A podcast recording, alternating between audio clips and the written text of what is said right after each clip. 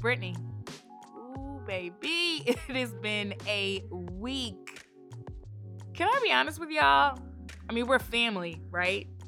The closeness of this election is troubling, even if it was to be expected. In 2016, I started the night positive that I'd be witnessing history.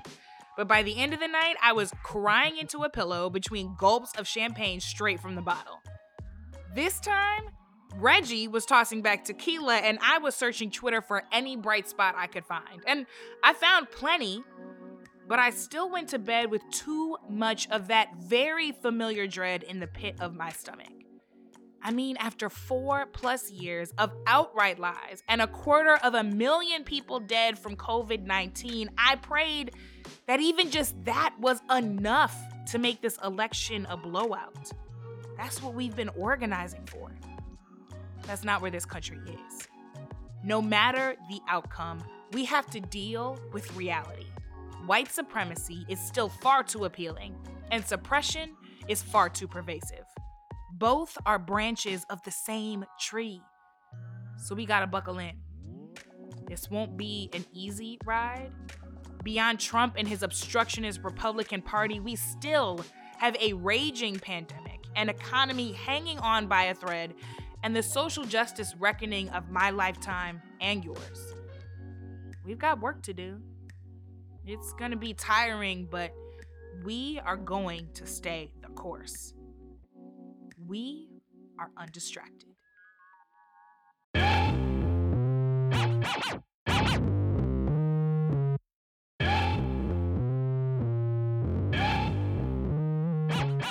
On the show today, broadcast journalist Soledad O'Brien. I'll be talking to the former CNN anchor and current host of Matter of Fact about the election and why the news media needs to get better at calling out racism for what it is. I do think the media has never actually sat down and said, here's what we screwed up. We fucked this up. How do we fix it for the next time? Journalists, as far as I can tell, mostly don't admit their failures. Soledad O'Brien is coming up, but first, it's your untrending news. Don't you know? Talking about a revolution, it sounds like a whisper. Don't you know? They're talking about a revolution, it sounds like a whisper. While they're standing in the welfare lines. Yeah, we're talking about a revolution. On Monday night, Tracy Chapman gave a very rare performance of her 1988 hit on Late Night with Seth Meyers. The Grammy Award-winning musician wrote on Instagram, quote, "This is the most important election of our lifetime. It is imperative that everyone vote to restore our democracy." tables are starting to turn. Talking about a revolution. Y'all know flipping tables is my favorite thing to do. Finally the tables are starting to turn. Okay, let's get to some highlights. There were a record 574 LGBTQ candidates up for election Tuesday night, and quite a few big wins. Our friend Sarah McBride in Delaware became the first openly trans state senator in the country's history. I came out as transgender while serving as student body president in college. I worried that my dreams and my identity were mutually exclusive. Since then, though, I've seen that change is possible. In Kansas, trans Native American candidate Stephanie Byers won her House race, making her the first trans person of color elected to a state legislature.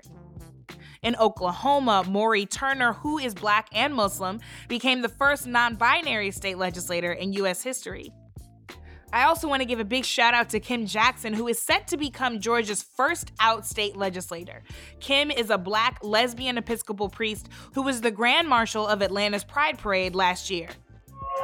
St. Louis strong.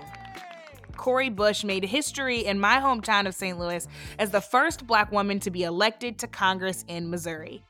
To the black women, the black girls, the nurses, the essential workers, the single mothers, this is our moment.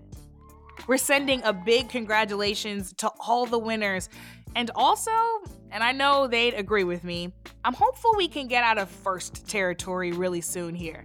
We need to just go on ahead and break all those glass ceilings once and for all so we can get from firsts to many.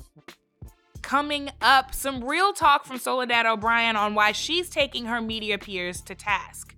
That's happening right after this short break. So early Wednesday morning, with millions of votes yet to be counted, Trump falsely declared victory, falsely claimed voter fraud, and falsely claimed this election was being stolen. My guest today argues that the news media can't keep giving a platform to someone we know will lie. Broadcast journalist Soledad O'Brien has been in the news business for decades as an anchor on CNN and now as the host of the public affairs TV show Matter of Fact. But in recent years, she's also become a no holds barred critical friend of the news media, calling out their normalization of white supremacy to her 1 million plus followers and beyond. Soledad has a lot to say, and I'm incredibly glad for it. I spoke to her the morning after. Good morning, Soledad. How are you? Good morning. I'm well. How are you doing? I'm I'm wiping the sleep from my eyes, which is funny because I barely got any, but I'm doing well and remaining hopeful. How are you feeling? How you know what was going through your mind as you went to sleep last night? Did you go to sleep last night? Yeah, you know, I I I find watching TV news and cable news so frustrating, uh, really around the entire election process that I, I knew I wouldn't watch a lot. In fact, I watched very little. Uh, I probably followed more of it online, and and that's because you know that everything needs to be framed as a horse race, right? Mm. So you're mm. not going to get sort of the boring, dry. Here's what's happening. It's always going to be posed as breaking news, and you know, with eight percent of precincts in, here's what's happening, and I find it really irresponsible. And having been in the center of it for a very long time, I really know what's going on there. But you know, it truly, it a little bit went as I felt, which was in 2016. I felt very strongly that Donald Trump would win, mostly um, my very unscientific lawn signs thing, right? Which was this idea of even 90 minutes north of New York City, there were just lawn signs for Trump everywhere. There was just an incredible amount of enthusiasm for a guy who I thought was pretty despicable. And I think what you're seeing four years later going in, uh, the results a little bit reflect how I felt. People would ask me, and I'd be like, I just don't know. People were saying, you know, it's going to be a, blowout. And I was like, ah, I just don't know. Um, I think it's because I think it's really hard to measure things like the appeal of racism. I do think there are secret voters who don't want to brag about finding tremendous appeal in something that most people would say is is despicable.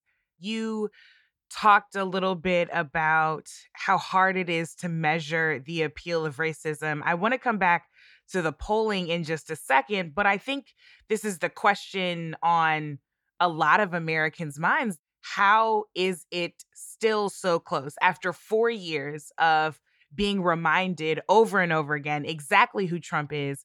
How is it so close? Yeah, because I think that you're seeing a very divided electorate. We've seen it divided and it's growing more divided. Things that I thought were a no brainer, a president who's had terrible leadership on the pandemic to the point of just, you know, basically saying he was giving up and lying consistently, that doesn't seem to really resonate with people.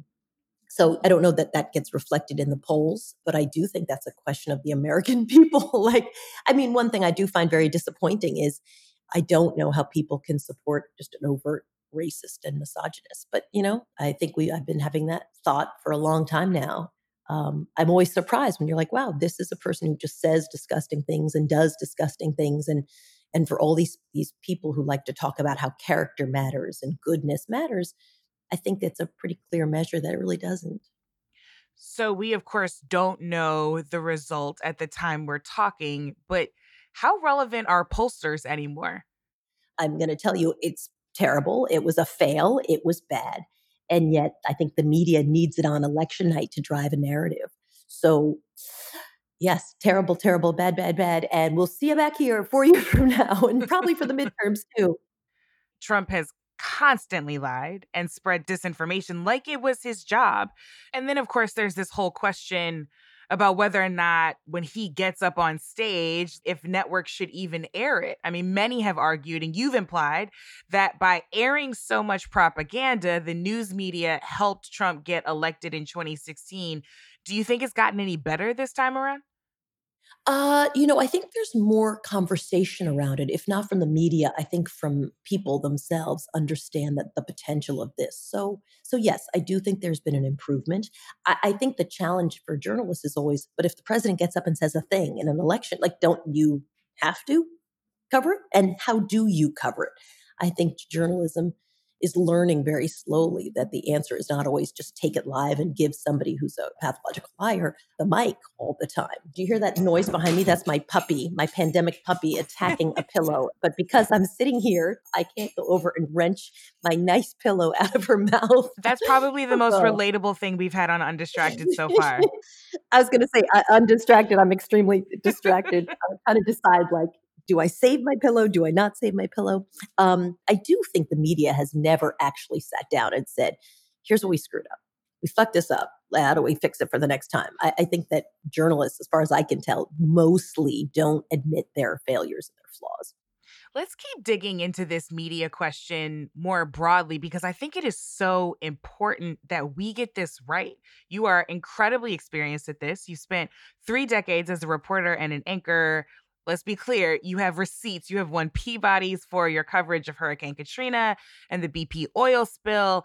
But in recent years, you've also become somewhat of a critic or maybe critical friend of the news media. What made you want to speak out more? Uh, you know, I think because I kind of know how the how the um, sausage is made in a lot of ways, and I think when there are failures, it's important. It behooves us to analyze what we got wrong, and I find it very frustrating that journalists really, really loathe saying, "This is my piece in how this was screwed up." This is what I mean. You are blunt. You don't hold back, but you're not mean. You genuinely seem to want the news media to do better. Yeah, well, you know, I think I really love journalism. I love media. I love it. And I, I'm still a journalist. I do a lot of work reporting and anchoring. But I think I'd like to tease out the entertainmenty part of it, especially when the stakes are so high. But I'm not a, a media critic per se. I'm just a gal on Twitter who tries to give people some perspective from some of the things that I've covered over the years. I've spent a lot of time in in newsrooms on election night. I've been there eating bad pizza and you know worn high heels all night so i could report on you know analysis of polls. I get it. I really do. So you're not a media critic per se but even beyond trump uh, we just touched on it a bit but what have been some of your biggest criticisms of the news media in the past few years?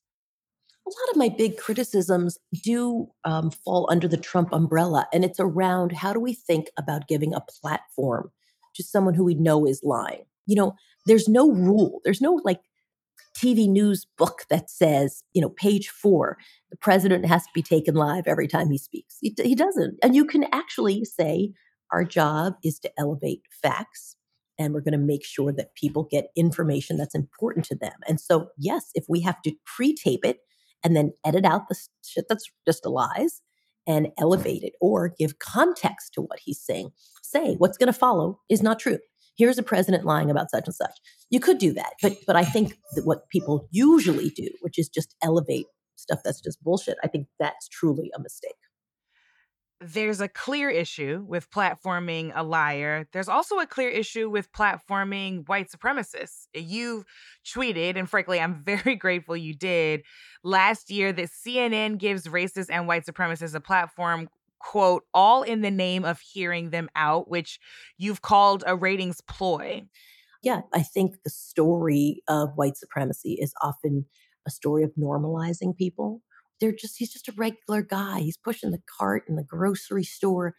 And very rarely do I think there's a lot of conversation around how do we how do we have a context around this you know people will talk about uh, objectivity and you know, well, you just got to hear both sides. And, and I, I you know, I, I, feel like on some things I'm not particularly objective, like pedophilia, bad. I don't need to be objective. Yeah. I don't need to say both sides. And, but wait a minute, you know, don't we need to listen to their side? No, we really, I think it's interesting to do stories, but I think I'm allowed to frame a story and make sure that people understand uh, kind of context. And I think people have really failed to do that in this day.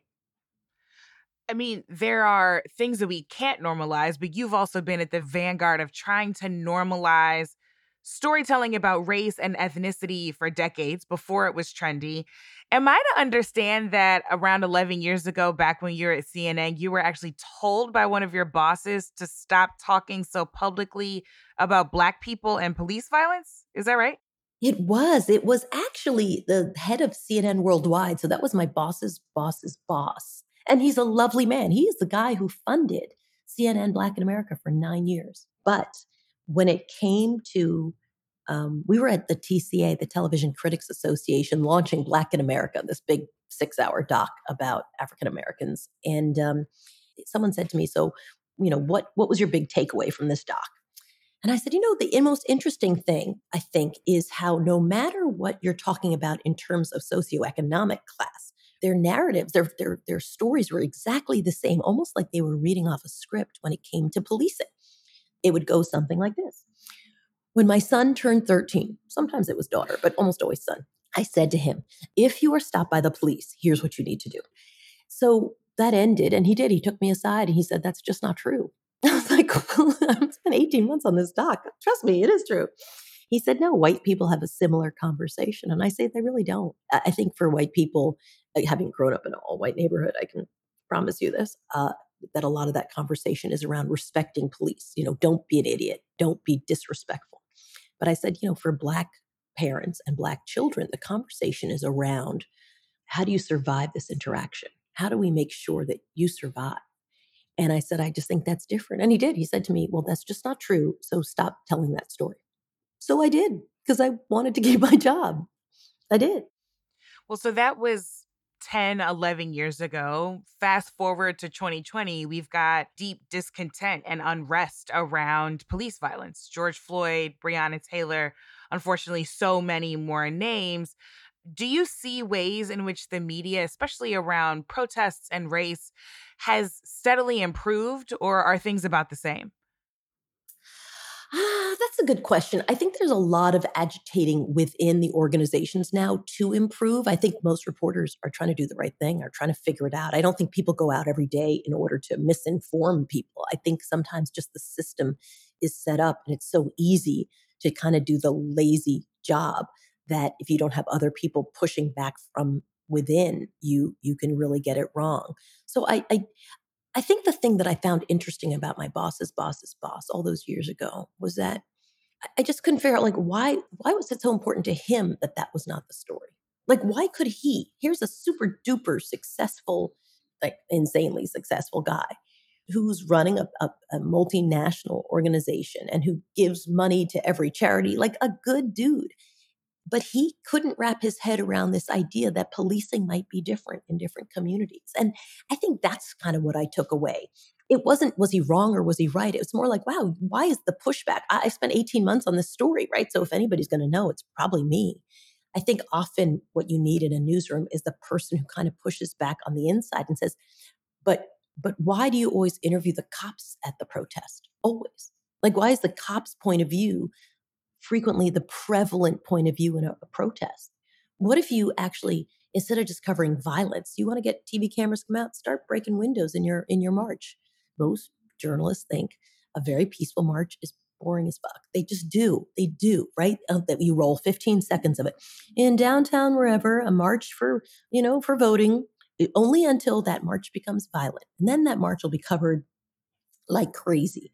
Well, there's a couple of lessons from that. One, which is, you know, easy to see why marches pretty quickly can spiral into violence, but also because we don't really do a good job covering peaceful marches and explaining, like, really walk me through what is at issue here? Who's on what side? And what's the point of view of this side? And what are these people over here saying too? And when, then what are the facts of the matter, hmm. regardless of what people's perspective is? Like, there's just a different way to do it. This question you asked your boss's boss uh, for me is really it? Why is it so important that that's not the story? I remember in 2016, I was a panelist at a, you know, kind of a DNC uh, related event, and I used the word fascist, and people audibly gasped. And I think it irked me to no end because I was like, you guys, we can't afford to be surprised by the things we have to fight whenever possible. Why are you so desperate to make sure that's not the story? You know, when we were doing Black in America, it's so funny. You just reminded me. We weren't allowed to use, I'm not saying it exactly the right way. It wasn't we weren't allowed to use the words white supremacy, but it was frowned upon. I mean, and now something that I think people talk a lot about, but that was just a, you know, not that phrase. Think of something else. It just was like not the way people wanted to put it. Uh, this is important though because reporters of color lgbtq journalists all of the folks who have perspectives that are marginalized in this country and who work in news media have increasingly been challenging this age old idea of objectivity. You touched on it a bit before, but how relevant is the idea of journalistic neutrality anymore? Well, I you know, I think it was always a bit of a pipe dream because what neutrality to me always meant was so here's our leadership point of view. I mean, I think that to some degree is what my boss's boss's boss was saying, right? Like our take on this is this, and you're saying a thing that makes us feel uncomfortable. So I think when people say objective in the news, they don't really mean objective. They mean it's what makes us, the leadership here, comfortable. That's how we hire people. That's how we think about these stories. The point of view is going to be, for the most part, the police are always right. The people who are protesting are always mostly bad guys. And I think there's just a rush to get rid of nuance. So I think you now again have people who are just challenging the status quo, right? Saying, I just think, you know, that, that this objectivity thing is kind of is kind of bullshit because depending on where you're standing is going to be what your point of view is. And now you are in the position of power. You are expanding the perspectives that are setting the agenda. You've been filming your own TV show, matter of fact. Uh, you have many, many jobs. We have just been through hell as a country. We're still in it in so many ways. But as we move forward from this election, what continues to drive you and the work you do? You know, I think it's because one, it, it, at some point, you're not trying to grow your career anymore. Like, I don't think of myself as, listen, I need to ingratiate myself with the bosses because one day I'm really hoping to get the seven o'clock hour on CNN. And so I think it gives you a lot of freedom to say, I just want to work on the stuff I want to work on. I spent a, you know, I've done this for a long time now. And I really think there's a lot of opportunity in media and in journalism that doesn't have to go through the old standard bearers, which are changing pretty dramatically. So I think that frees you up a lot. And I also think the conversation is changing. It's very different than when I started. Very, very different. And that's a good thing. It is glacial change though. I mean, it's slow as hell. But but it does change. And so I think, you know, people should feel good about inserting some of these conversations into newsrooms that usually don't have that and usually only people in with some kind of power or people with nothing to lose can bring those conversations to to, to bear and I, I think so i think it's really changing. I, I do i mean but slowly so i was i was going to say i'm going to caution you to feel too good about it because it's changing very slowly well, Soledad, we are grateful that you are one of the leading voices changing it um, and making more room in the conversation. Thanks so much for spending time with us today. It was my pleasure. Thanks for having me.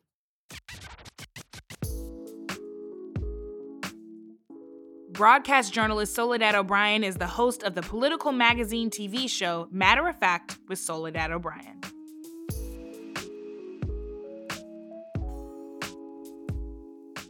I still remember sitting down as a family to watch Soledad's Black in America series. She has been such a model for what journalistic integrity truly looks like. And I agree with Soledad. We have to stop giving a mic to people we know are lying. We've watched as completely ruthless politicians try to force their own narrative on the rest of us. But we cannot normalize white supremacy. The story of this close election is unequivocally about the attractiveness of white supremacy and the pervasiveness of suppression. It may be uncomfortable, but any other story is false. And as Soledad reminds us, we need to interrogate why people continue to hold on tightly to their false fantasies. It's our job to keep white supremacy on the ropes until it takes its last gasp. I have hope. And I know you may be thinking I'm feeding you a bunch of bull, but listen, I'm a disciple of disciplined hope. That's hope you earn. It's what comes from being honest about the things we're fighting against so we can defeat them once and for all. There is a precedent for abolition in this country. I know because my ancestors said it. And there is a new precedent for getting involved in our country's future because you are creating it. Voter turnout is estimated to be the highest it's been in 120 years. And despite it being a pandemic, more than 100 million of us cast our ballots during the early voting period. We are not powerless. We are powerful. And for the sake of that power, your action items for this week are important and ongoing. Number one, fight voter suppression. And don't think that's irrelevant because election day has ended. Elections in this country have never been fully free and fully fair, and we have to fix them now. Follow, support, and volunteer for organizations like the NAACP Legal Defense Fund, the Lawyers Committee on Civil Rights, Fair Fight, the Florida Rights Restoration Commission, and Black Voters Matter right now, not just in 2022 or 2024. And number two, don't let the media normalize white supremacy. It is not a valid other side. When you see propaganda rear its head, don't let it slide. And enough with all these euphemisms for straight up old fashioned racism. The truth will matter if we keep telling it.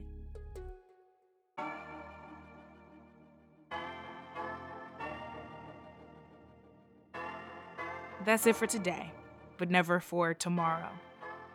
Undistracted is a production of The Meteor and Pineapple Street Studios. Our lead producer is Rachel Matlow. Our associate producer is Taylor Hosking. Our executive producers at The Meteor are Cindy Levy and myself, and our executive producers at Pineapple are Jenna Weiss Berman and Max Linsky. You can follow me at Miss Packyetti on all social media and our team at The Meteor. Subscribe to Undistracted and don't forget to rate us on Spotify, Apple Podcasts, or wherever you get your podcasts. Thanks for listening. Thanks for being. Thanks for doing. I'm Brittany Packnett Cunningham. Let's go get free.